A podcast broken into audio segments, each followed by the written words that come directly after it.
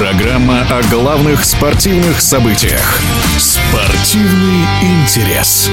Предолимпийский чемпионат Европы по волейболу среди мужских команд принимают сразу четыре страны – Италия, Болгария, Северная Македония и Израиль. Комментарий на старте заслуженного тренера России Геннадия Шипулина. Я не берусь определять, кто сегодня выиграет золотые медали, но, как показывает история и практика, Фаворитами все равно остаются сборная Италии, сборная Польши, сборная Франции, Словении. Кто-то, конечно, может вмешаться, типа сербов команды, но она сегодня в ослабленном каком-то таком формате играет. Удивительно то, что не так часто бывает соревнования берут Израиль. В этом чемпионате Европы они хозяевами будет Израиль. Это очень приятно.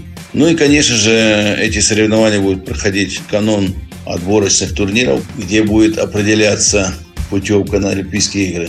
Я считаю, что и чемпионат Европы очень важный, и еще важнее – это Олимпийская путевка, квалификация в Париже, куда завоевывается путевка на Олимпиаде. Поэтому будем ждать интереснейших событий. Я еще раз повторяю, я не хочу выделять сегодня никого, ни одну команду и никаких игроков, потому что игроки раскрываются на соревнованиях и команды в том числе. Что касается Олимпийских игр 2020 года, то тогда в финале мужских соревнований встретились сборная Франции и российские волейболисты. И в пяти партиях французы выиграли. Ну а действующие чемпионы Европы, итальянцы, сыграют на этом Евро в группе А вместе с командами Сербии, Германии, Швейцарии, Бельгии и Эстонии. В следующий этап из группы четыре команды выходят. Это был заслуженный тренер России по волейболу Геннадий Шипулин.